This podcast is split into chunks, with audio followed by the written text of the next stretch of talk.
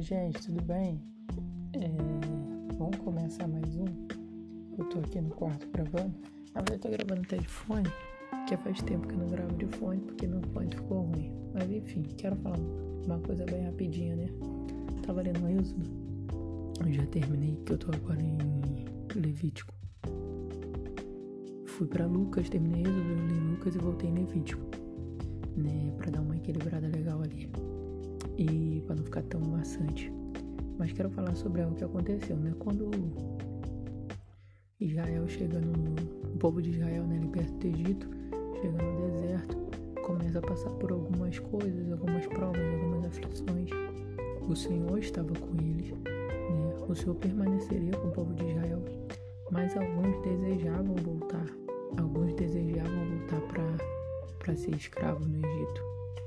E olha só, quando a gente não entende que a gente é mais do que vencedor, quando a gente não entende que a gente é vencedor em Deus, quando a gente não entende que em Cristo nós já reinamos, né? A gente tende a voltar para um lugar que nunca nos deu nada. Olha só, o povo ficou anos e anos dentro do Egito, vivendo como escravo, não ganhou nada, vivendo debaixo de servidão, comendo cebola, se alimentando mal, e quando depois do povo ser livre, está no deserto, está perto do Senhor, experimentando de milagres do Senhor, o povo desejou voltar para um lugar de servidão. Sabe? Toda vez que você sai de um ambiente, mas não muda sua mentalidade, você continua desejando voltar para um ambiente que nunca mudou nada de você. Nada no seu exterior, nem nada no seu interior.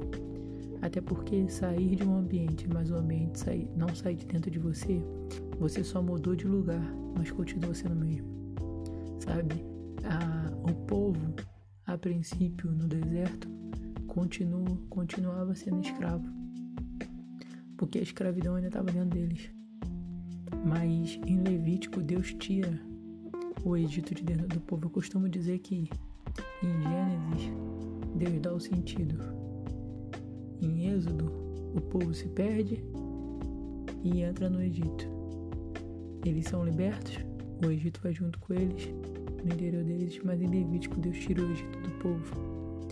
Então, mais do que sair de um ambiente é entender que você já venceu e que esse ambiente não pode existir mais dentro de você. O que Paulo nos ensina é algo muito forte, esquecendo-me das coisas que para trás fico prossigo para o alvo da soberana vocação em Cristo Jesus. Vamos para frente, esquece, esquece o Egito. Vamos viver aquilo que o Senhor planejou para gente.